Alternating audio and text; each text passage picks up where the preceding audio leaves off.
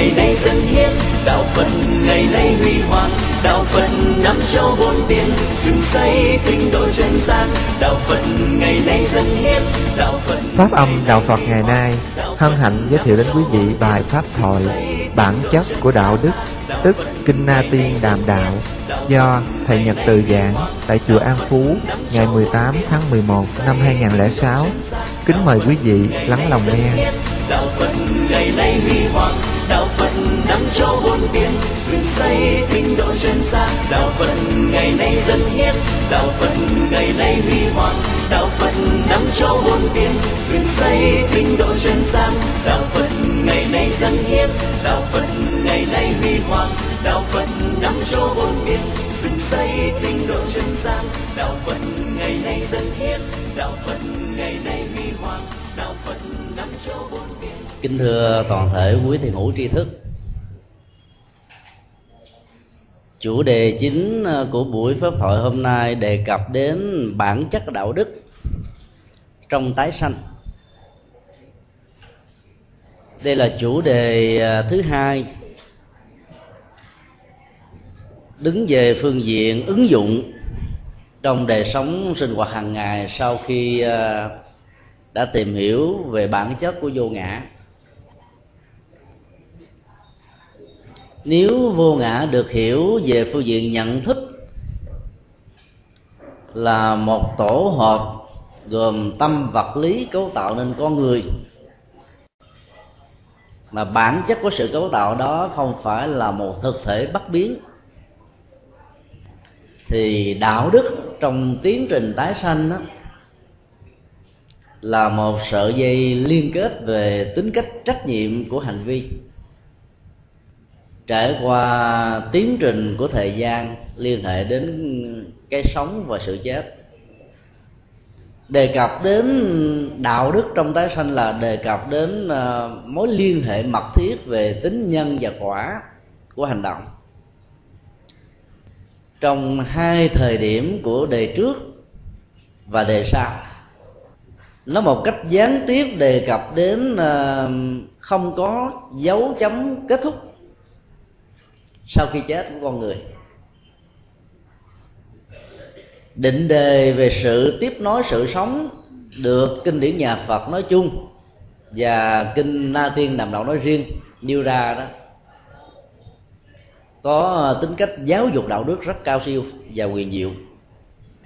Mẫu đối thoại mà chúng ta sẽ phân tích trong buổi hôm nay sẽ đề cập đến các lý luận về những biện chứng căn bản để chứng minh về mối liên hệ đạo đức sau khi con người qua đời ở kiếp này và tiếp nối đời sống kế tục ở đời sau.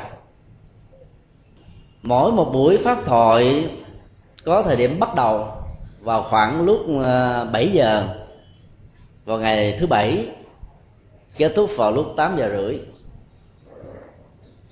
Sự kết thúc của thời gian pháp thoại đã được diễn ra sau mỗi thời, nhưng hiệu quả giáo dục, tác động tâm lý đến đời sống đạo đức của những buổi pháp thoại vẫn tiếp tục theo đuổi chúng ta, những người nghe bài pháp thoại đó bằng tất cả sự chú tâm.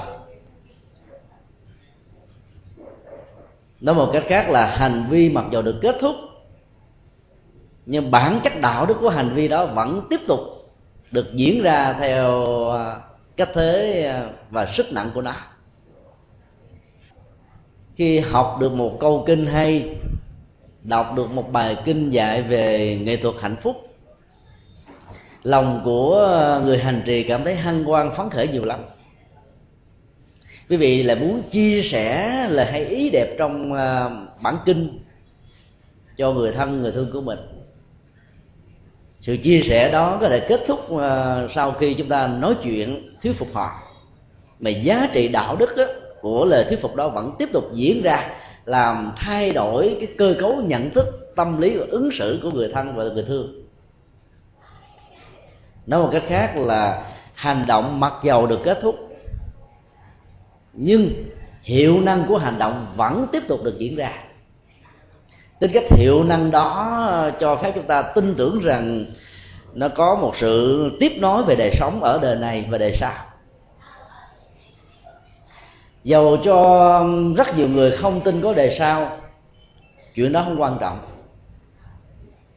Điểm quan trọng là niềm tin về đề sau sẽ giúp cho chúng ta sống một cách có trách nhiệm đạo đức về những gì mà mình làm. Trách nhiệm về đời sống đạo đức sẽ làm cho đời sống đó có ý nghĩa hơn, hạnh phúc hơn và an vui hơn. Một số chủ nghĩa và học thuyết cho rằng là sau khi chết con người sẽ trở về với đất nước gió lửa. Thần thức này sẽ mất dấu một cách vĩnh viễn. Cho nên trong những biến cố của cuộc đời, thịnh suy, thành bại, khổ đau và hạnh phúc, và nhất là những cám dỗ của đời sống vật dục, của nhà cao cửa rộng, gia tài sự nghiệp, nói chung là thế giới của sự hệ lụy đó, sẽ làm cho người đó đánh mất đi thói quen và sự huấn luyện đời sống đạo đức, mặc dầu không tin có kiếp sau. Khi người ta quan niệm rằng là cái kết cục của người lành và kẻ ác giống nhau đó, thì quan niệm về trách nhiệm đạo đức nó sẽ bị giảm thiểu liền. Cho nên niềm tin về kiếp sau sẽ tạo ra mấu chốt về bản chất đạo đức và giúp mình có được một đời sống đạo đức. Các mẫu đối thoại lát nữa chúng ta phân tích đó, sẽ minh họa bằng nhiều ví dụ cụ thể giữa một nhà sư và một nhà vua, để dẫn dắt chúng ta có niềm tin sâu sắc về bản chất của tiến trình tái sanh dưới góc độ ứng dụng đạo đức hành trì. Vấn đề quan trọng thứ nhất được đặt ra đó là con người là một hay là khác trong đời trước và đời sau. Định đề triết học này là một thách đố đối với rất nhiều người. Khi niềm tin về đời sau không có đó, cái trách nhiệm đạo đức và thói quen về đời sống đạo đức sẽ bị giảm. Vì đó tin có đời sau là cách thức để nuôi lớn đạo đức. Vua Di Liên Đà đã đặt câu hỏi về Đức Ta Theo như thế này: thưa Đại Đức, tôi nhớ rằng là kinh Phật có dạy sau khi con người chết á, thì sẽ phải thác sanh theo hạnh nguyện và nghiệp lành nghiệp dữ. Như vậy xin hỏi Ngài là người tái sanh đó là người cũ hay là người mới hoàn toàn? Câu hỏi rất đơn giản nhưng mà giá trị triết lý trong câu hỏi này rất sâu. Ai cũng tin rằng là sau khi chết đó, con người tiếp tục tái sanh. Nhưng sự tái sanh đó đó, bản chất của thần thức ở đời hiện tại và tiếp đó một mầm sống mới trong tương lai là một hay là hai. Cái thân thể vật lý của mấy mươi năm có mặt trên cuộc đời này sau khi qua đời đó, và cái thân thể vật lý được tượng hình trong một cái phôi thai của người mẹ là một hay là hai? Theo quý vị là một hay hai? Có một Phật tử trả lời là hai. Có ai có ý kiến khác? Bác Huy có ý kiến gì không? Bác Huy cũng nói là hai. Hai câu trả lời là hai đó đó, nó chỉ phản ánh được sự khác nhau về thân thể vật lý,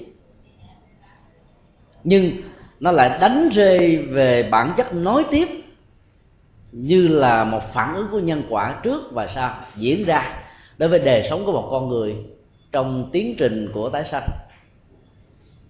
Câu trả lời của tỳ kheo Na Tiên không phải là người cũ mà cũng chẳng phải là người mới. Nói một cũng không đúng, nói hai cũng không xong. Như vậy cái gì là chuẩn xác nhất ở trong câu giải đáp này? Tỳ kheo Na Tiên đã trả lời là: bạch bệ hạ đó, vậy bà cứ thử nghĩ xem, lúc bệ hạ mới 5-7 tuổi đầu, mẫu hậu của bệ hạ đã cho bệ hạ bú mớm nhờ sữa của người mẹ, chăm sóc của người cha, nuôi dưỡng của các quan thần và các nhà giáo có tên tuổi, mà bệ hạ đã trở thành là một bậc minh quân cho cuộc đời. Thì xin hỏi bệ hạ, bú sữa mẹ của mấy chục năm về trước và bệ hạ của bây giờ là một hay là hai? Trong bản chất của câu hỏi đã ngụ ý câu trả lời. Nghệ thuật giáo dục nằm ở chỗ là đặt vấn đề để gợi lên những suy tư, và chính người nghe và người được đặt vấn đề sẽ tìm cho mình ra câu giải đáp thích hợp nhất. Giáo dục ở trong kinh điển Phật giáo nói chung và kinh Na Tiên là một loại giáo dục đối lưu. Các nhà giáo thời hiện đại đó, nếu như chỉ trình bày những gì mà mình biết một cách một chiều thôi, thì người nghe sẽ bắt đầu có cảm giác nhàm chán, vì mình không có phần tham dự để tạo ra sự khám phá về phương diện tri thức. Mà vốn theo lời Phật dạy đó, tiềm năng tri thức và tuệ giác của con người là vô cùng. Cái hay của nhà giáo dục Phật giáo là làm thế nào để đánh thức cái tiềm năng đó thông qua những cách thức đặt câu hỏi rất là khéo léo và nghệ thuật, để cho người nghe tự mình tìm ra được giải đáp, và giải đáp đó sẽ được ghi khắc đời đời. Còn nếu như nhà giáo thương học trò quá, làm sẵn đáp án cho học trò học thuộc lòng, thì vĩnh viễn học trò đó sẽ trở thành một người lệ thuộc. Bản chất của lý luận đạo đức trong tái sanh của bản kinh này nó không chỉ dừng lại ở nghệ thuật giáo dục vừa điêu, mà nằm ở chỗ là minh chứng một cách rất thuyết phục và có lý luận về mối dây liên hệ giữa đề trước và đề sau. Tại sao xác định rằng là cái người trước và người sau là một người cũ đó là không đúng, mà cho là hai người tức là mới hoàn toàn là càng sai?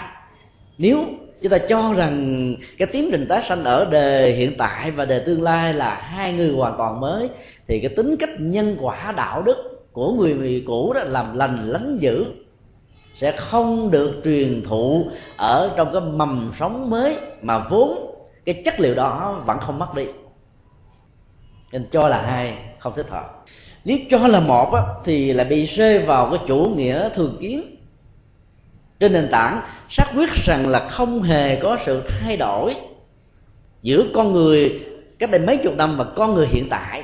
Trong khi đó, năm tháng, ngày giờ, môi trường, điều kiện, hoàn cảnh, giáo dục, sinh hoạt đã làm cho người đó hoặc là đạo đức hơn, thông minh hơn, hoặc là phi đạo đức hơn, u mê hơn.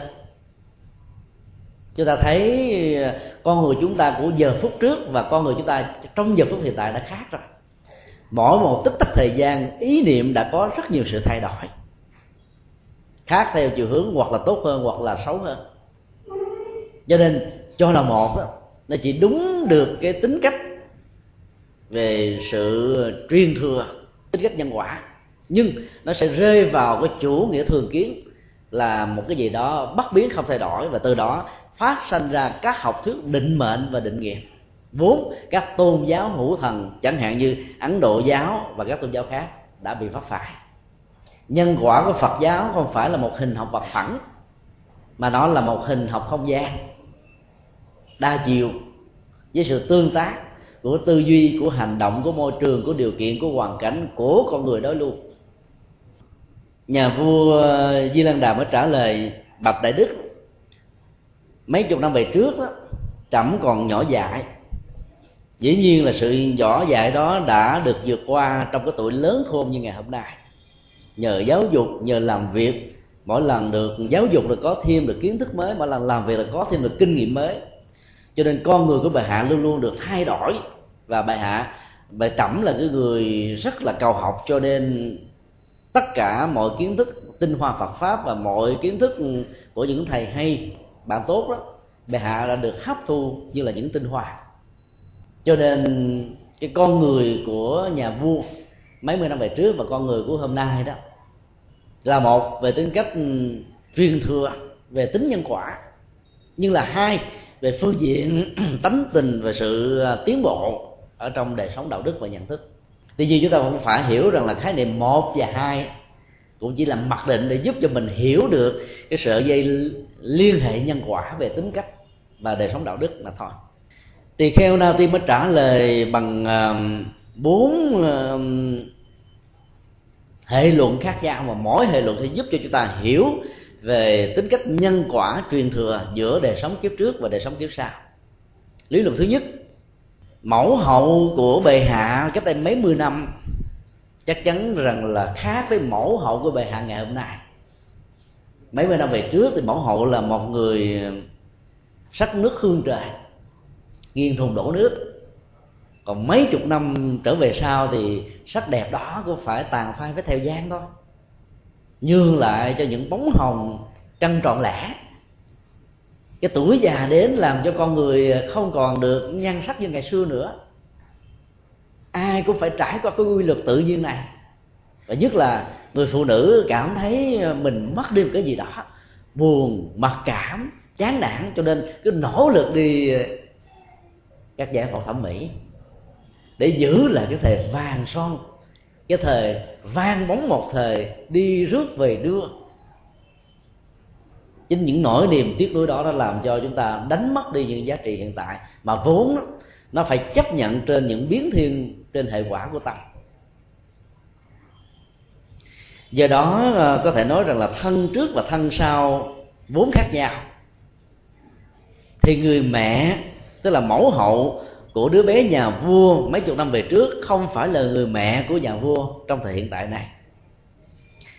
Cũng tương tự như vậy, phụ dương dạy cho tiểu hoàng tử cách đây mấy mươi năm không phải là phụ vương của bệ hạ ở cái thời điểm này. Bởi vì mấy mươi năm về trước thì phụ vương là một người lực lưỡng, bảnh trai, thông minh, sáng láng, có nhiều quyện ước và dấn thân làm rất nhiều việc. Còn bây giờ đã gần đất xa trời rồi thì tâm lý của việc chùng bước trước tất cả những mơ ước đẹp bắt đầu có mặt. Người ta không còn mơ ước nữa mà sống một cách rất là kinh nghiệm, nghĩ cái gì đó một cách rất là chắc chắn mới làm. Sự dè dặt qua chuỗi kinh nghiệm để làm cho người đó trở nên hướng nội nhiều hơn là đối với cái tuổi thanh niên vốn vươn ra ngoài, vượt lên trên, và đôi lúc rơi vào cái chủ nghĩa duy lý và duy ý chí. Vốn chúng ta có thể thấy ở rất nhiều thanh niên tuổi đôi mươi. Tương tự cũng như vậy là người học trò, tức là bệ hạ cách đây mấy mươi năm đó, không phải là nhà vua trong thời hiện tại. Ở đây chúng ta thấy là cái lý luận thứ nhất này đã chỉ cho chúng ta về mối liên hệ hay là quan hệ nhân cách của thời điểm trước và thời điểm sau đối với một con người. Tính cách nhân quả này được truyền thừa và không bao giờ bị cắt đứt đi. Nếu như cái ngày đầu tiên khi Thượng tọa trụ trì chùa An Phú tổ chức lễ khai giảng lớp giáo lý này, hơn 150 người đã tham dự, và sau đó do nhiều bận rộn đó, nhiều người đã không theo đuổi được lớp như những người đang có mặt ngày hôm nay. Các Phật tử đó có thể học được 5 buổi, 7 buổi rồi ngừng. Rồi ngày hôm nay nghe nói Thượng tọa trụ trì tổ chức lễ chúc mừng ơn thầy, cho nên đã trở về và có mặt trong buổi pháp hội này. Kiến thức Phật pháp mà vị đó đã học 2 năm trước vẫn không mất, chỉ nghe gợi ý lại, ôn lại thôi, là những hạt giống đó bắt đầu trỗi dậy, niềm hân hoan, niềm hạnh phúc bắt đầu được tràn dâng, cảm thấy mình hạnh phúc vô cùng. Tại sao cái đó nó không bị mất đi? Vì hạt giống kiến thức mỗi khi được gieo trồng ở trong mảnh đất tâm đó, nó trở thành một dạng thức năng lực tri thức, và nó tồn tại ở trong những nếp nhân của bộ não, nó theo y học ngày nay. Và khi nghe lại những gì mà mình đã học rồi đó, nếp nhân đó được kích thích và hạt giống tri thức này bắt đầu được mở ra, và chúng ta nhớ lại, và hiểu rất nhanh so với cái người mới có mặt ngày đầu tiên của buổi pháp thoại hôm nay. Chắc chắn là như vậy thôi. Cái tri thức của con người nó không thay đổi. Nó có thể bị thay thế bằng những kiến thức khác, nhưng mà nó không mất đi. Nó chuyển từ dạng thức này sang dạng thức khác tùy theo điều kiện của môi trường. Cái đó nó được gọi là quan hệ nhân cách. Dĩ nhiên trong cái ví dụ mà chúng tôi nêu, nó thuộc về quan hệ tri thức, về những hạt giống mà mình học tập được. Còn cái tư cách này, nhân cách của con người đó, nó cũng có mối quan hệ đạo đức như vậy. Ví dụ như là một người nào đó trước khi đến với đạo Phật là một người gia giáo đầy đủ, sống rất lương thiện và đạo đức lắm, nhưng cái bất hạnh vẫn tế với gia đình của mình nhiều. Rồi nhân duyên đưa đẩy qua một cái lễ tang hay là một lễ cưới tổ chức tại chùa, nghe vị thầy trụ trì giảng những đạo lý, mình cảm thấy tâm đắc cao siêu quyền diệu, cho nên phát nguyện trở thành một người Phật tử. Cái nhân cách của mấy mươi năm trước khi đến với đạo Phật là sống một đời sống đạo đức mẫu mực hiền lương, vẫn được tiếp nối sau khi chúng ta trở thành Phật tử, và nó theo một chiều hướng ngày càng tốt hơn, ngày càng đẹp hơn. Lúc này đó mình không chỉ trở thành người đạo đức bằng cái ngẫu nhiên nữa, mà có huấn luyện về tri thức, về hiểu biết, về nhân quả, về đề sao, về lòng từ bi, về tuệ giác, về tinh thần trách nhiệm những gì mà chúng ta làm. Cho nên nhân cách đó nó được trưởng thành và nó lớn hơn ở một mức độ cao siêu. Như vậy mối quan hệ nhân cách này là nó tăng dần đều theo chiều hướng có lợi và tích cực.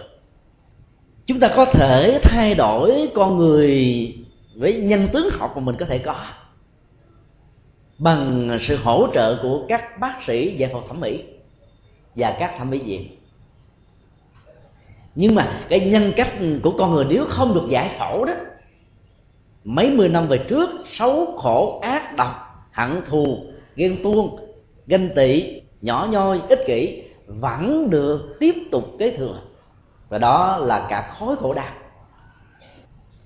Maradona, vua phá lưới của bóng đá, đã giải phẫu bộ xương sống, nâng chiều cao từ 1m54 trở thành 1m64. Nhưng tính cách của anh ta vẫn không được giải phẫu, cho nên dầu đá hay, đá đẹp, phá lưới, nhưng tính cách xấu ở trong ma túy, tính cách quạo quọ ăn gian trong đá banh và thái độ mục hạ vô nhân của anh ta đã làm cho rất nhiều người không thừa nhận cái tài của anh. Cái nhân cách đó không được giải phẫu thì giá trị đạo đức của con người đó vẫn như vậy, mặc dầu về phương diện thẩm mỹ anh đã được thay hình ở một phương diện chiều cao. Michael Jackson, vua nhạc pop,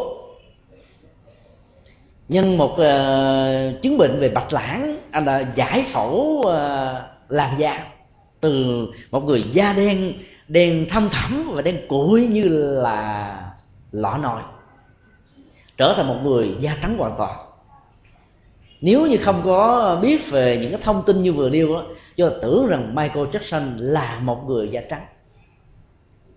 Anh ta đã muốn trút bỏ cái thân phận và gốc rễ dân hóa da đen của mình thông qua sự giải phẫu thẩm mỹ làn da với sự hỗ trợ của y học hiện đại.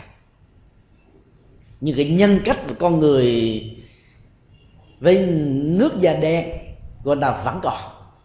Vì sự giải phẫu nhân cách đó, nó phải liên hệ đến sự giải phẫu tâm, thay hình của tâm, đổi dạng tâm từ chiều hướng vị kỷ bản ngã nhỏ nhoi trở thành vô ngã vị tha cao thượng.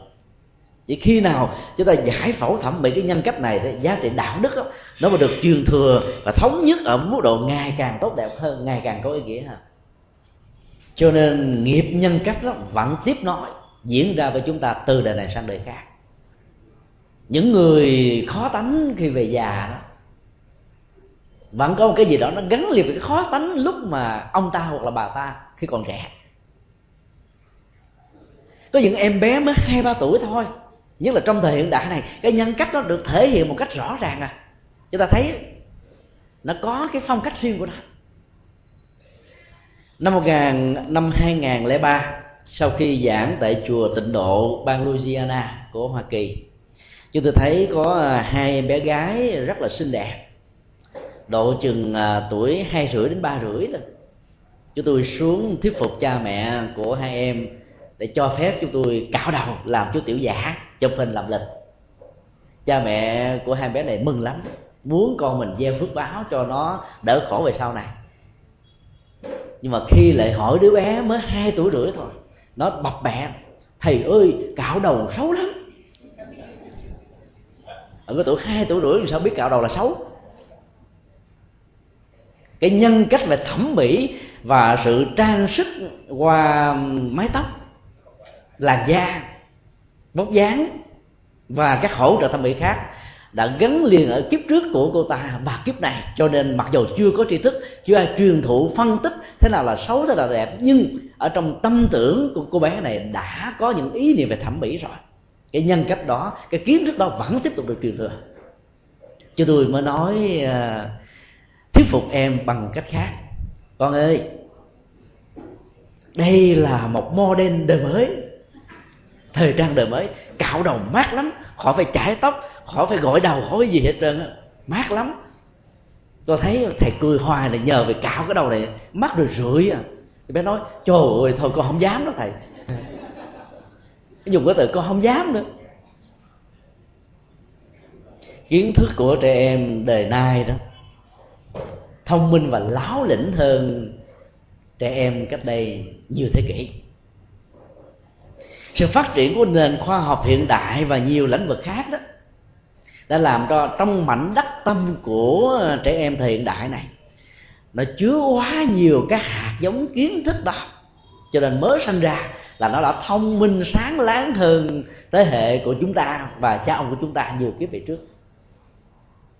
Chừng vài chục năm về sau thôi, các trẻ em mới sinh ra đó nó đã có kiến thức về vi tính rồi, tại vì nó đã học được vi tính cách đây đã 10 năm. Sanh lên rồi chết xuống rồi sanh ra lại đó, cái hạt giống kiến thức đó là nhìn cái máy vi tính không cần phải học, bắt chước bánh bập bập bập cũng đánh máy được 10 ngón tay cùng một lúc. Còn những người lớn tuổi chúng ta đánh kịch tục từng ngón mà vẫn còn trật, vẫn còn sai, bởi vì cái hạt giống đó nó chưa có trong mảnh đất tâm, cái nhân cách đó nó chưa được truyền thừa. Nên là lý luận thứ nhất này để cho phép chúng ta hiểu rằng tính cách truyền thừa về nhân cách đó, làm cho chúng ta phải hết sức thận trọng về sự suy nghĩ và ứng xử của chúng ta trong đời hiện tại này. Ai còn trẻ mà khó quá, già chịu không nổi. Còn trẻ người ta nói ông già này, ông già non, già háp, bà này bà già trước tuổi. Nên lúc còn trẻ phải thoải mái, vui vẻ, hoan hỷ, tha thứ, cảm thông. Thì khi già đó mà có thay hình đổi dạng tâm tánh đó, người ta còn chịu nổi, chứ bằng không ta cô lập mình, không ai chơi với mình hết là khổ lắm đó. Lý luận thứ hai mà tính cách là ứng dụng về tội phạm học.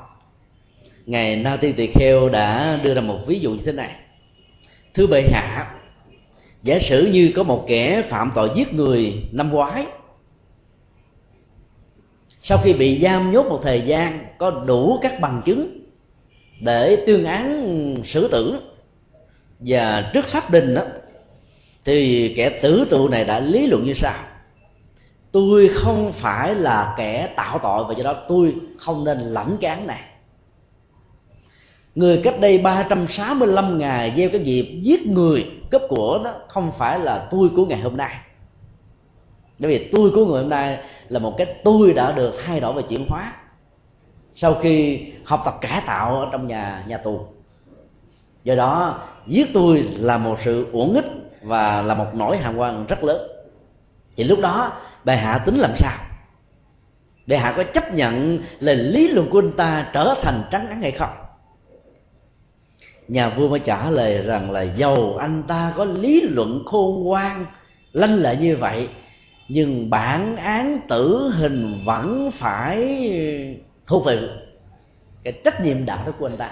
Có nghĩa là anh ta vẫn phải chịu chết, bởi vì con người sát nhân cách đây 1 năm của anh ta và con người hiện tại mà anh ta đang ở trong tù đó, với những lý luận rất khôn ngoan, truyền thừa một quan hệ nhân quả đạo đức trước và sau, cho nên không thể dựa vào những lý luận vô ngã về thời điểm trước và thời điểm hiện tại này để phủ định và trối đôi chối cãi về những gì mà chúng ta làm sai đối với cuộc đời, tạo ra gốc rễ của nỗi khổ niềm đau cho kẻ khác.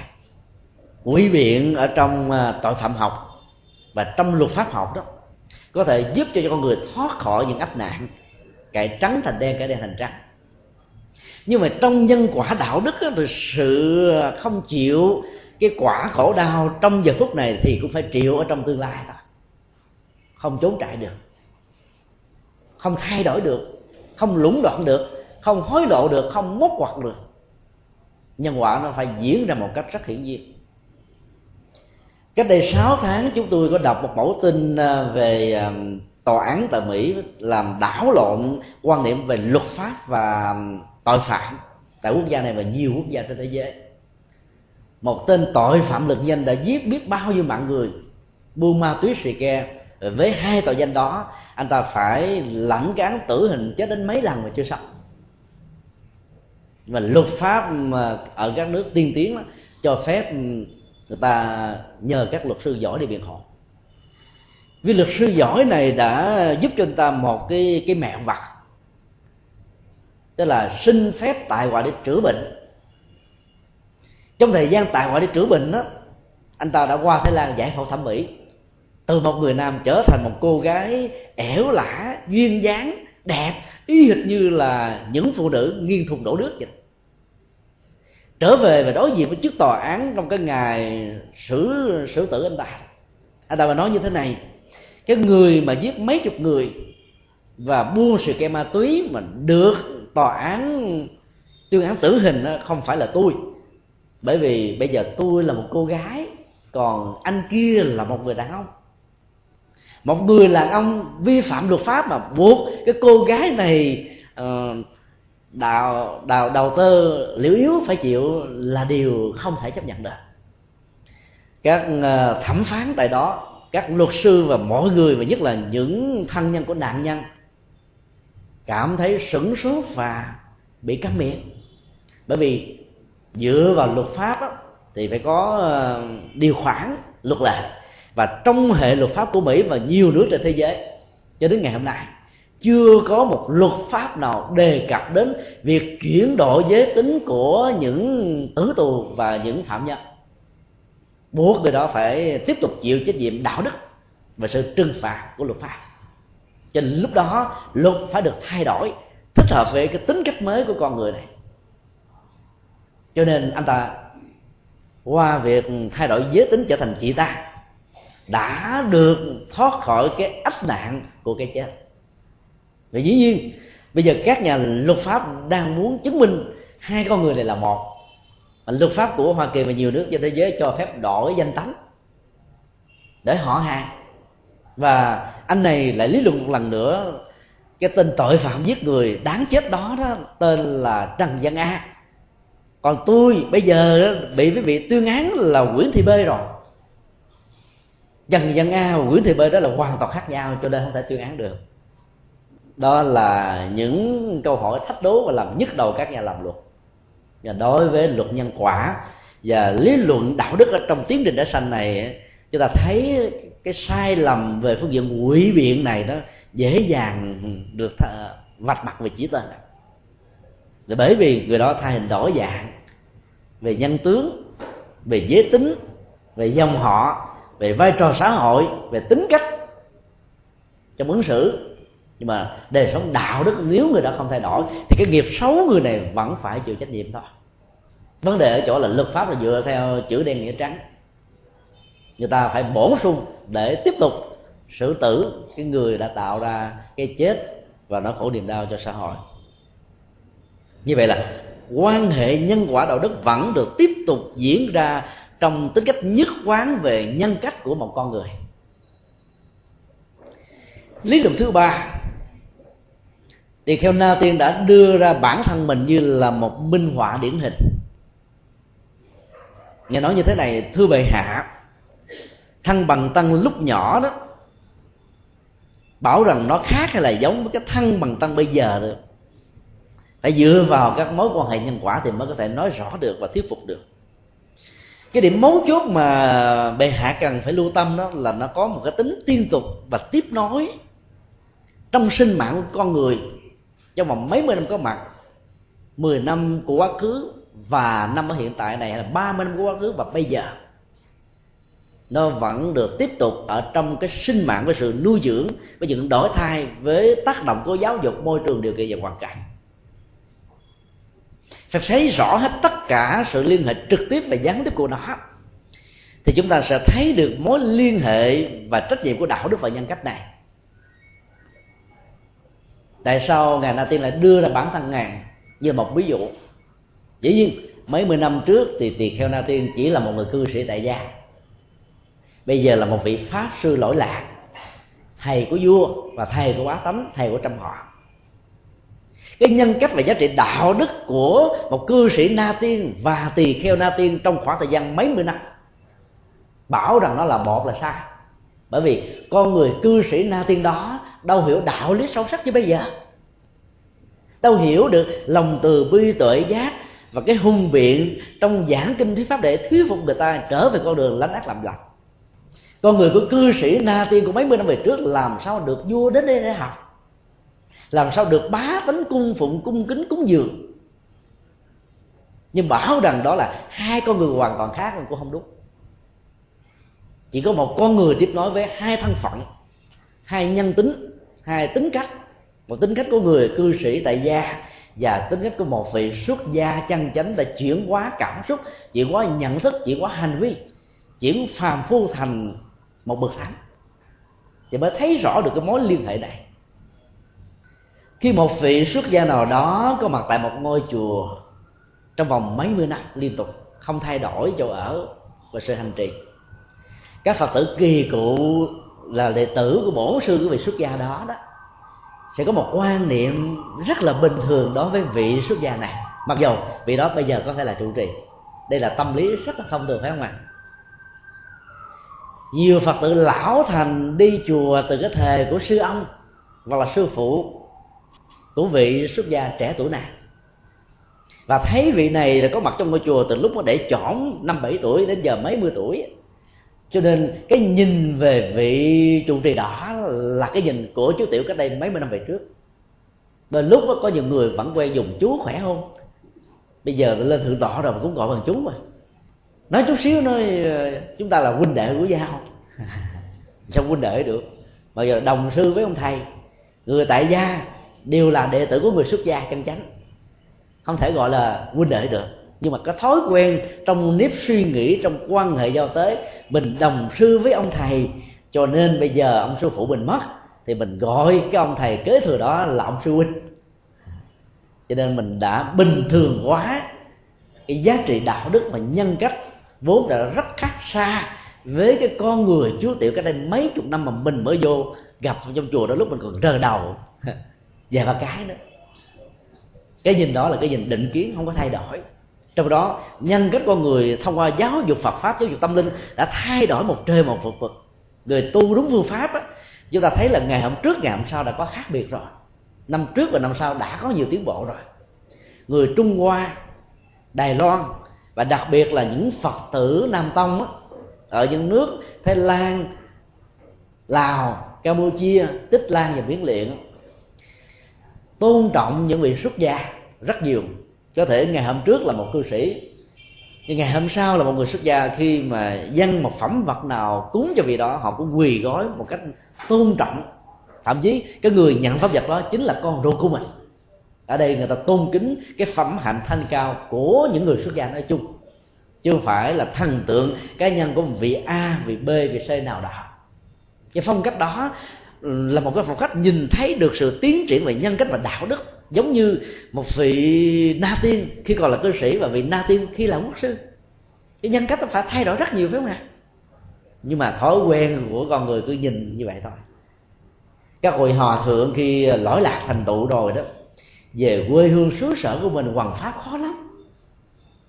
Chứ tôi nhớ hòa thượng Thanh Từ có kể một lần đó, khi ngài trở về là chùa Trà Ôn nơi mà ngài xuất gia, gặp những bô lão trong làng: "Chú Sáu khỏe không? Anh Sáu lúc này khỏe không? Cậu hay lúc này ra sao?" Cho nên giáo lý cao siêu quyền diệu do vị thiền sư này giảng dạy, người ta không thấy áp phê lắm, bởi vì cứ nghĩ đây là chú Sáu, anh Sáu, ông Sáu, bạn Sáu, trong khi đó là hòa thượng, là thiền sư rồi. Trong khi đó đệ tử đời thứ hai, đời thứ ba, đời thứ tư của hòa thượng xuống, bà thầy xưng con gọt sớt rồi, mà đối với cái ông sư phụ sư tổ là kêu bằng ông Sáu, chú Sáu thôi. Đó là cái nhìn định kiến, thường kiến, không thấy được cái giá trị tăng trưởng nhân cách và đạo đức trong một người tu. Và quý Phật tử cũng vậy, trước khi chúng ta đến với Phật pháp đó, lòng tham, lòng sân, lòng si, nóng tánh, hơn thua, hận thù, tranh chấp, thanh toán, xung đột, lỗi trừ lẫn nhau có thể có. Giang hồ mà, đánh tôi một hả, tôi đánh lại hai cho bà biết, mà sợ mốt gặp tôi là bà chạy trốn thôi. Chửi tôi hả, tôi chửi lại gấp 3, gấp 4 là mốt gặp tôi là nín luôn. Ứng xử giang hồ cho phép những người tại gia chưa có học Phật pháp đó có những lời biện hộ rất đúng: nếu tôi không dạy người ta ăn hiếp tôi. Là đối với quan niệm của Phật giáo đó, Thì trưởng thành về nhân cách đạo đức sẽ làm cho những người xấu đó không có cơ hội thể hiện những điều xấu đối với mình.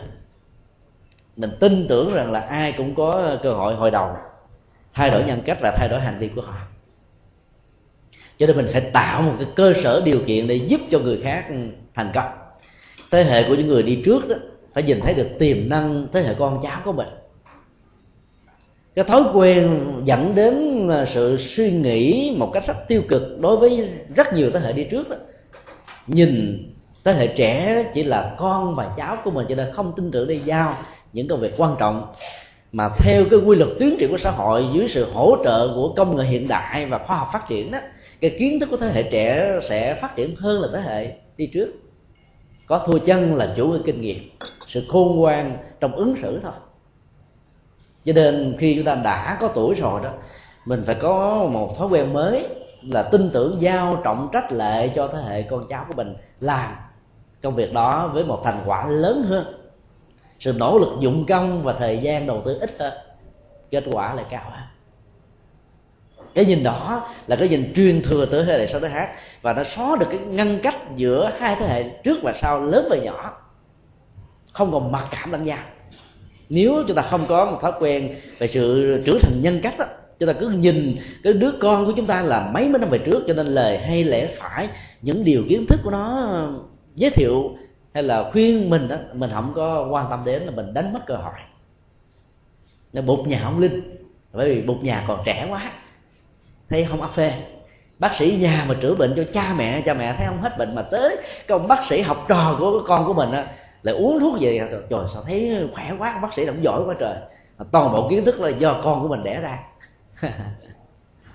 Do đó chúng ta phải thấy được cái sự truyền thừa về nhân cách đạo đức, tri thức, chúng ta mới sẵn sàng vượt qua được cái áp tắc mặc cảm bị thế hệ trẻ thay thế. Ai sợ hãi bị người khác thay thế đó, người đó không bao giờ sống được hạnh phúc và an vui. Tâm của họ luôn luôn bị vẩn đục ở trong phiền não, ganh tị, chấp mắt, hơn thua, tị hiềm. Mà đến lúc đó có thể sử dụng luôn tất cả những chiêu bài bình phong của sự chăm sóc thế hệ đi sau, nhưng trên thực tế là đẩy thầy đó vào cái ngõ cùng và bế tắc. Đó là sự bất hạnh. Lý luận thứ ba được ngài Na Tiên nêu ra liên hệ đến hình ảnh của ngọn đèn và hiệu ứng giá trị của ngọn đèn đó có sau khi được thắp sáng. Ngài nêu ra ví dụ như thế này là khi bệ hạ thắp một ngọn đèn dầu hay là đèn cày vào đầu hôm, sáng hôm sau thì cái dầu nó bị cạn đi, cái đèn cày đó cứ bắt đầu nó cụp và nó lụng bại từ từ, tim của nó và sáp của nó cũng bị cạn cợt bớt. Xin hỏi bệ hạ, cái cây đèn cày đó là một hay là hai? Nhà vua bắt đầu được hiểu ra rồi. Bạch đại đức, nếu bảo rằng hai cây đèn cầu của đầu hôm và cuối hôm là một đó thì không đúng, bởi vì cây đèn cày đầu hôm đó có chiều cao mấy mét, giống như thượng tọa Hiển Chơn tại đây làm kỷ lục Việt Nam. Còn cây đèn cày của sáng hôm sau đó nó đã cháy đi sau 24 giờ, dĩ nhiên nó không còn nguyên dạng của nó nữa. Tuy nhiên nếu bảo rằng là nó khác nhau một cách trọn vẹn thì không đúng, là bởi vì nếu không có cây đèn cày của đầu hôm trước thì làm sao có cây đèn cày bị đốt cháy và lùng bớt, ngắn bớt của ngày hôm sau. Cho nên cái tính cách về sự truyền thừa đó vẫn được diễn ra. Nhà đầu tiên khen rằng nhà vua đã bắt đầu hiểu được cái tính cách vô ngã trong mọi sự hiện tượng, nhưng vẫn hiểu được cái sự di truyền nhân quả trong sự vô ngã từ đời này sang đời khác qua hình ảnh của cây đèn cày.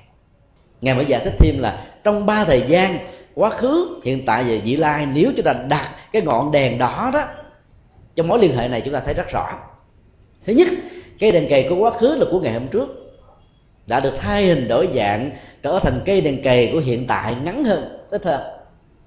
Nếu lấy cây đèn cày của ngày hiện tại này so với ngày hôm sau, nếu chúng ta tiếp tục đốt hoặc là một tháng sau, thì dầu cho cái cây đèn cày có chiều cao là phá kỷ lục Việt Nam và thế giới này, vẫn đến ngày tàn lụng và hết, bị sáp và tim của nó phải hết và tắt thôi. đặt mấu chốt của một sự vật ở trong một cái chuỗi thời gian quá khứ, hiện tại và vị lai, thì chúng ta mới thấy được cái mối liên hệ và nối kết của nó. Theo một chiều tới tác động, đó là ngọn đèn, cây bấc và dầu, hay là sáp đèn cầy, tim đèn cầy và lửa của đèn cầy đó, nó khác nhau. Lúc chúng ta mới mồi cái đèn cầy đó thì lửa của nó nhỏ thôi, khi cháy được khoảng chừng 2-3 phút đó, thì cái dây tim của nó có thể cao lên là 1cm mấy, cho nên cái sáp của đèn cầy nó làm thấm hết luôn cái phần tim này, nó làm cho cái lửa có chiều cao gấp 3 lần so với lúc mới bắt đầu thắp nó. Ánh sáng được tỏ ra bên ngoài với cái đường kính lớn hơn, rộng hơn, và giúp cho cái tầm nhìn của con mắt có thể nhận thấy được sự vật hiện tượng ở trước cái tầm nhìn của cây đèn cầy và của con mắt. Cái hiệu ứng nhận thức đánh giá đó nó cũng theo đó mà thay đổi. Cũng tương tự như vậy đó, chúng ta thấy rằng là sự biến thiên theo điều kiện môi trường hoàn cảnh đó, mặc dù bản chất nó là một sự vận hành mà thay đổi, nhưng cái tính cách và sự truyền thừa trong đây nó có sự đồng nhất với một mẫu số chung. Tim đèn cầy của ngày hôm trước, ngày hôm sau và trong tương lai vẫn là cái tim thôi, chứ sau khi đốt nó không phải là cái tim nữa, không đúng như vậy. Sáp đèn cầy trước khi đốt, đang khi đốt, sau khi đốt vẫn được gọi là sáp đèn cầy. Ánh sáng của đèn cầy trước khi đốt, đang khi đốt và sau khi đốt cũng gọi là ánh sáng đèn cầy. Đâu thể gọi là ánh sáng của đèn dầu, ánh sáng của đèn neon, ánh sáng của đèn tiếp, hay là ánh sáng của đèn tròn vân vân, hay là ánh sáng của đèn năng lượng. Cho tính cách giá trị và hiểu giá trị ở trong ba thời điểm của một sự vật vẫn tiếp tục được diễn ra như thường thôi. Tương tự các hành vi đạo đức của con người chúng ta cũng vậy. Có nhiều việc chúng ta làm cách đây 30 năm, việc làm rất tốt, rất có ý nghĩa, rất có nhân đạo, rất có đạo đức. Bây giờ chúng ta nhớ lại các hình ảnh nhân đạo đạo đức đó đó, chúng ta cảm thấy rằng mình có niềm vui, vì mình biết rằng mình mang lại giá trị hạnh phúc cho cuộc đời. Cái tính cách niềm vui của 30 năm trước khi làm một việc lành, và tính cách niềm vui của bây giờ khi hồi tưởng ký ức về, và cái tính cách niềm vui nếu như chúng ta truyền thừa cái truyền thống làm lành đến giờ đó cho con cháu của mình, nó làm cho giá trị của đạo đức ngày càng được thắp sáng, ngày càng được mở trong này, càng được nâng cao. Mặc dầu thời gian sẽ làm cho mọi việc sẽ phải trôi qua, cái gì của quá khứ rồi sẽ trở về với quá khứ, tương lai là một cái gì đó dài đăng đẳng chưa có mặt, rồi sẽ trở thành hiện tại và bắt đầu trở thành quá khứ nữa. Cứ như vậy, cái tiến trình của thời gian vẫn tiếp nối, vẫn diễn ra. Quá khứ rồi trở thành quá khứ của quá khứ, hiện tại sẽ trở thành quá khứ, rồi tương lai cũng sẽ tiếp tục trở thành quá khứ. Rồi cái mấu chốt của hiện tại vẫn tiếp tục diễn ra, và không có cái gì được cố định bất biến gọi là cái hiện tại nữa. Nhưng cái nhân cách, cái đạo đức, cái phẩm hạnh, cái tri thức và những gì có người nạp vào trong bộ não được giữ mạnh đắc tâm như là một dạng thức năng lượng của hành động, tạo thành phong tục, tập quán, văn hóa, truyền thống, thói quen, nhân cách, ứng xử vân vân, vẫn còn được truyền thừa. Cái mấu chốt của ba lý luận vừa nêu là nằm ở chỗ này, để chúng ta phải có tinh thần trách nhiệm mà thôi. Lý luận kế tiếp Ngài Na Tiên đưa ra là như thế này: sự tiếp nối trước và sau của một con người ở đời kiếp trước và kiếp sau đó vẫn diễn ra với những mẫu số chung của đạo đức, liên hệ đến hành vi, lời nói, ý nghĩ. Từ khi con người mới sinh ra cho đến lúc lớn lên rồi già chết đó, có thể trải qua mấy mươi năm, nếu người nào sống thọ có thể là 100 năm, sống vừa có thể là 80 năm, sống ít hơn nữa có thể 60 năm, yếu hơn nữa có thể là 10 năm, 2 năm, thậm chí chỉ mấy tháng tuổi bị sảy thai chết rồi. Thì suốt thời gian đó đó, nó vẫn tạo những nhận định, đánh giá, ý thức, tri thức và đạo đức của kiếp trước là vẫn được tiếp tục truyền thừa trong mảnh đất năm của người đó. Nó tiếp nối để dẫn đến một đời sống khác. Cứ như thế là cuộc sống được diễn ra một cách vĩnh viễn và mãi mãi, nếu người đó chưa có được quá trình chặt đứt tiến trình của sanh tử bằng sự chứng thánh đạo. Thì các giá trị giữa tốt và xấu xen lẫn với nhau, pha tạp trộn vào nhau đó, bạn không bao giờ mất. Nó theo chúng ta với hai hình bóng được kinh điển mô tả, giống như là cái bóng không rời cái hình. Thân ngay thì bóng thẳng, thân xuyên thì bóng dẻo, và tiếng vang theo âm thanh vào trong một cái căn phòng bích kính 4 vách tường, một tiếng vang cắt lên nó tạo ra rất nhiều tiếng vang khác.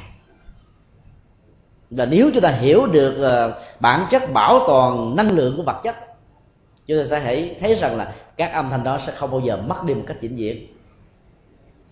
Và với cái niềm tin này, trong tương lai các nhà khoa học sẽ có thể dùng những cái máy để thâu lại những âm thanh thuyết pháp của Đức Phật cách đây 26 thế kỷ. Lời của chư tổ trải qua 28 vị của Ấn Độ, 6 vị của Trung Quốc, bao nhiêu vị của Việt Nam vẫn có thể được thâu lại một cách rõ ràng, bởi vì các luồng sóng âm đó vẫn tồn tại như những dạng sóng năng lượng không mất đi. Mặc dù bây giờ chúng ta chỉ giữ nó với hình thức là một ký ức, là một kiến thức, là một kinh nghiệm. Kiến thức, tri thức, kinh nghiệm đó được truyền thừa từ thế hệ này sang thế hệ khác thông qua sự hỗ trợ của giáo dục, thông qua sự truyền miệng của những người đi trước đối với những người đi sau, thông qua sự tư duy khám phá của bản thân chúng ta có thể hiểu. Nhưng mà chúng ta không thể nắm được một cách có hệ thống trước và sau, ngữ điệu biểu đạt lên và xuống, các ngôn từ khéo léo, nghệ thuật tu từ như thế nào khi các ngài giảng đạo thuyết pháp. Với sự phát minh của khoa học trong tương lai vài trăm năm, vài ngàn năm, chúng ta sẽ bắt đầu có được cơ hội để nghe lại các bài pháp, và đến lúc đó sự chứng đạo có lẽ nhiều hơn, đúng không ạ? Bởi vì nghe trực tiếp từ Phật áp phê tâm linh cao hơn là nghe từ những vị pháp sư của thời hiện đại. Ngài Na Tiên kết luận rằng trong tiến trình tái sanh giữa đề trước và đề sau đó, nếu cho rằng cái thân cũ sanh trở lại là không đúng, nhưng nếu nói rằng là lìa thân cũ ra có một thân mới là càng sai. Nhà đưa ra một ví dụ khác, ví dụ như là sữa tươi mới vắt khi để lâu thì nó có thể trở thành là sữa ói, nếu biết là sử dụng để sản xuất ra các loại thực phẩm đó, thì sữa đó có thể trở thành bơ vàng, bơ trắng, rồi tinh của bơ mà trong kinh điển Phật giáo thường gọi là 5 vị đại hồ đó. Thậm chí có thể sử dụng cái chất sữa đó làm các loại thực phẩm khác nhau. Nếu chúng ta cho rằng là cái sữa tươi là bơ và các sản phẩm tạo ra từ bơ đó, thì rõ ràng là chúng ta bị sai lầm, bởi vì sữa là chất lỏng, bơ là chất hơi đông đặc. Còn các thực phẩm chế tạo từ sữa rất nhiều, đa dạng phong phú Ấn Độ đó, nó trở thành hình thù của sự cứng và chắc rồi. Bảo là một là không đúng.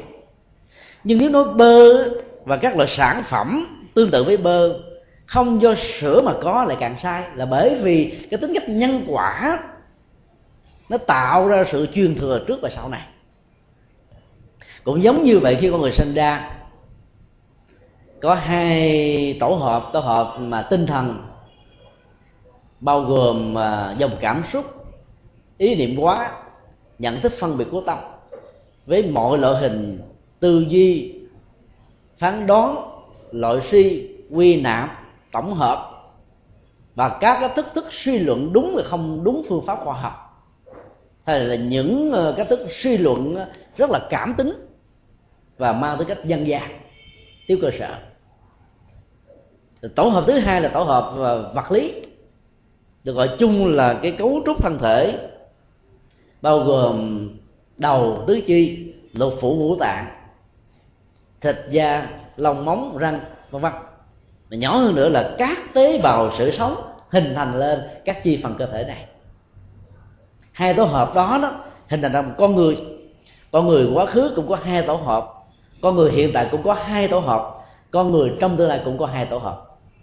Nếu như con người chỉ có một tổ hợp vật chất đó, thì người đó trở thành người chết hay là thi thể, bởi vì trong thi thể không có ý thức, không có buồn vui, không có nhận thức, không có các thái độ, không có tâm lý ứng xử, mà cũng không hề có các phản ứng thể hiện qua các hành động tay chân và lời nói nữa. Tất cả đều lặng tắt. Nếu chỉ có một cái tổ hợp về tâm lý, cảm xúc, ý niệm hóa, nhận thức phân biệt, thì người đó sẽ phải sống trong một tình trạng khổ đau nhiều hơn, mà kinh điển nhà Phật gọi là ngạ quỷ. Các hồn ma bóng vía khổ đau nhiều lắm, mà được gắn thêm một tính từ ngạ, đó là tối khác.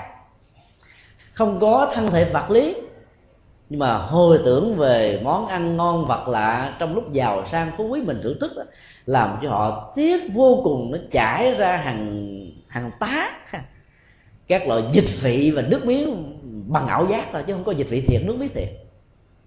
Mỗi lần nhìn thấy người khác ăn mặc đẹp sang trọng đó, thì mình lại liên tưởng và hồi ức tiếc nuối về cái thời vàng son vang bóng một thời. Nó khổ niềm đau. Cái đối khác về cảm xúc, đối khác về vật thực, đối khác về tri thức, đối khác về tiếp xúc, đối khác về phong tục tập quán, đối khác về giáo dục, về kiến thức, vân vân, làm cho người đó khổ đau cung cực, khổ đau cung cận.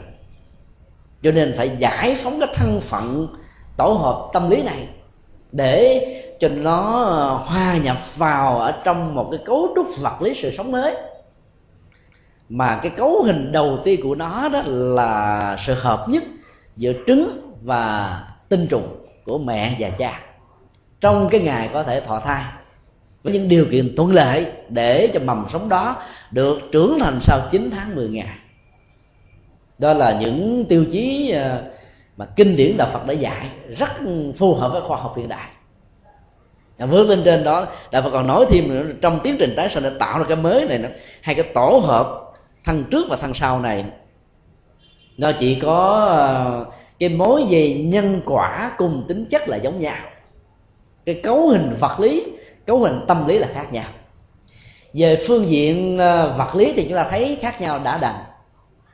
Ví dụ như là người nào đó nhất lé nhì lùng tam hô xứ súng, theo quan niệm nhân tướng học ta nói là đây là 4 hạng người không chơi được. Từ quan niệm mê tín dị đoan đó làm cho những người này bị bất hạnh, mặc cảm, xã hội cô lập và nhiều cái nhân tướng khác rất là dị hợm mà người ta cho rằng tốt và xấu có mặt trên người đó, nó làm cho người đó mất đi rất nhiều cơ hội. Nhưng sau quá trình học tập đạo lý của nhà Phật, họ đã thay hình đổi dạng về tâm tánh, về đạo đức. Cái người lé lùng hô và xuống đó trở thành một người rất dễ thương, rất đàng hoàng, rất đứng đắn. Ấy thế mà quan niệm của con người về con người thay đổi này vẫn trước sau như một.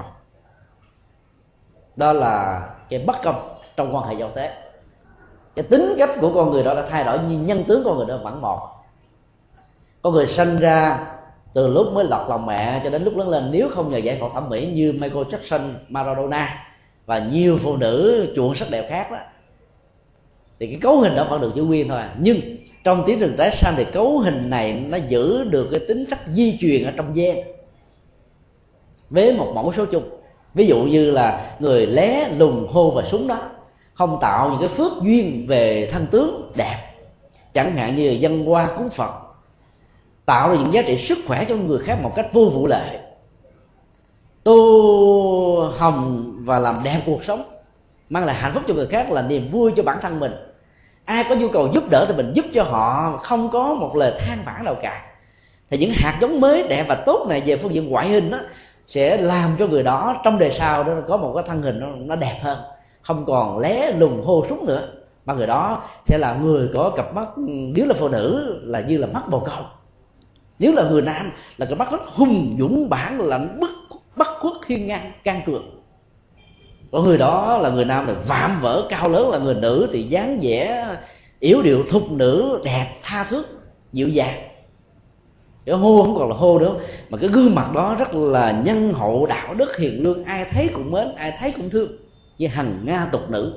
Như vậy chúng ta thấy là cái thân trước và sau này có thay đổi tùy theo phước báo. Mà nếu như người nào không làm phước báo mà làm nhiều việc xấu đó, thấy là bệnh mình có thể chữa mà không thành chữa, chờ có tiền mới chữa, thì sau này người này sẽ bị một cái quả về thân phận bệnh tật, hoặc là bị chết yểu, hoặc là bị rất nhiều sự trở ngại. Khi đưa đến bệnh viện người ta cũng từ chối, hoặc là kéo dài, hoặc là cho nằm dài hoài mà không thèm chữa trị. Nó nhiều cái tác khác lắm. Cho nên cái mẫu số chung á, là cái tính cách nhân quả giữa thân trước và thân sau vẫn còn thông qua gen di truyền, không phải tự nhiên mà chúng ta sanh ra trong gia đình của truyền thống văn hóa Việt Nam, da vàng mũi tẹt, thấp thấp bé bé giống như tất cả chúng ta, cần cù chăm chỉ siêng năng, bất cứ không sợ tất cả giặc ngoại xâm. Trong chiến tranh đó là đoàn kết yêu thương nhau, một dạ một lòng. Nhưng trong hòa bình trở thành phân biệt chủng tộc, phân biệt màu da, phân biệt vùng miền Nam, Trung và Bắc. Ai sống với những tính cách đó đào thai trong đời sau là người Việt Nam. Ở đâu cũng vậy. Cái tính cách đó nó vẫn còn được truyền thừa đó, nó tạo ra cái phước lực về gen di truyền, về cái cấu trúc sinh học của cơ thể. Nếu chúng ta tạo nhiều phước duyên thì trong đời hiện tại này có thể là lùn lé, hôi súng hay xấu hơn nữa thì đó, khuyết tật về mắt, khuyết tật về thân thể, các chi phần vân vân, sẽ trở thành một người rất là bảnh trai đẹp gái. Chúng ta thay đổi nó tùy theo phước duyên của mình.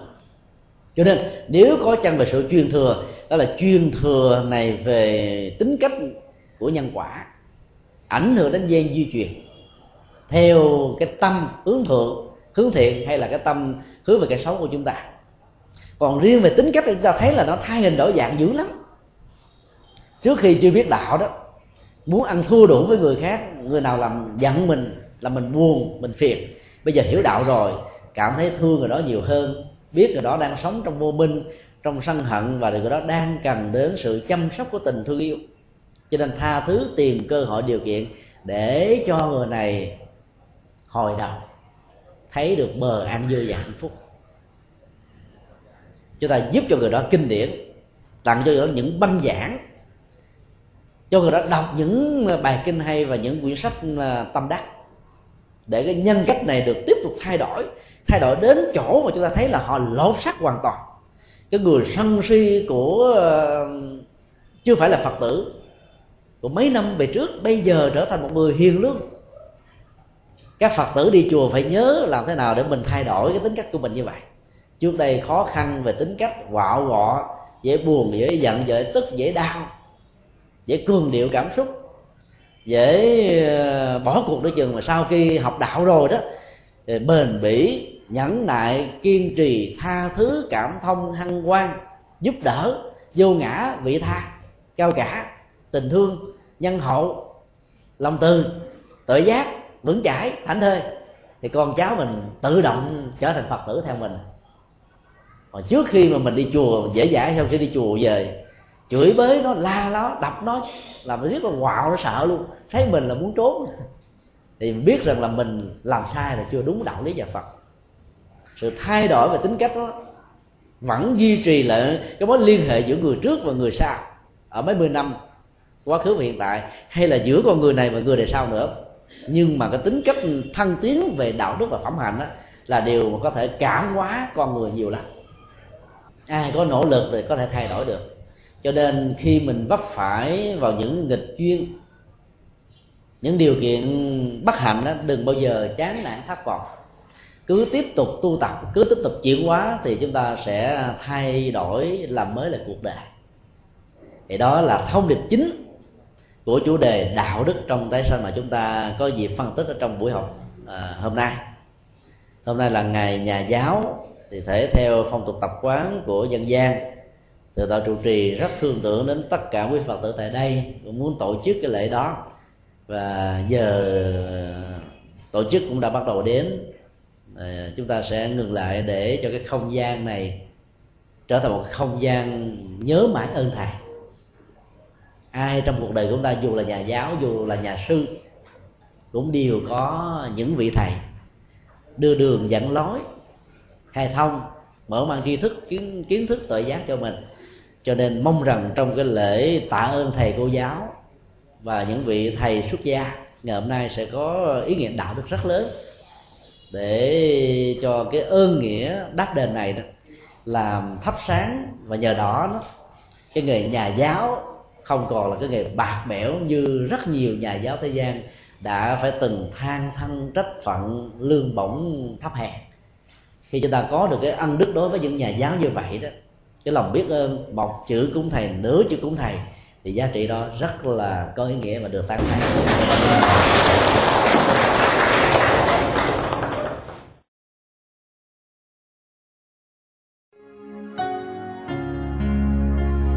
Pháp âm Đạo Phật ngày nay xin khép lại nơi đây. Quý vị muốn thỉnh hoặc ấn tống các đĩa CD về Đại Tạng Kinh Việt Nam, các kinh sách do Thầy Nhật Từ biên soạn, các bài pháp thoại, các CD về âm nhạc Phật giáo, cũng như muốn đóng góp vào các hoạt động từ thiện của Đạo Phật ngày nay, xin liên lạc theo địa chỉ Đạo Phật ngày nay, Chùa Giác Ngộ, số 92 Nguyễn Chí Thanh, phường 3, quận 10, thành phố Hồ Chí Minh, Việt Nam. Điện thoại 08 8335 914, 0958 0578 27, email buddhismtodayinc@yahoo.com, thích nhật từ @yahoo.com, website http://buddhismtoday.com, http://tủ sách phật học.com.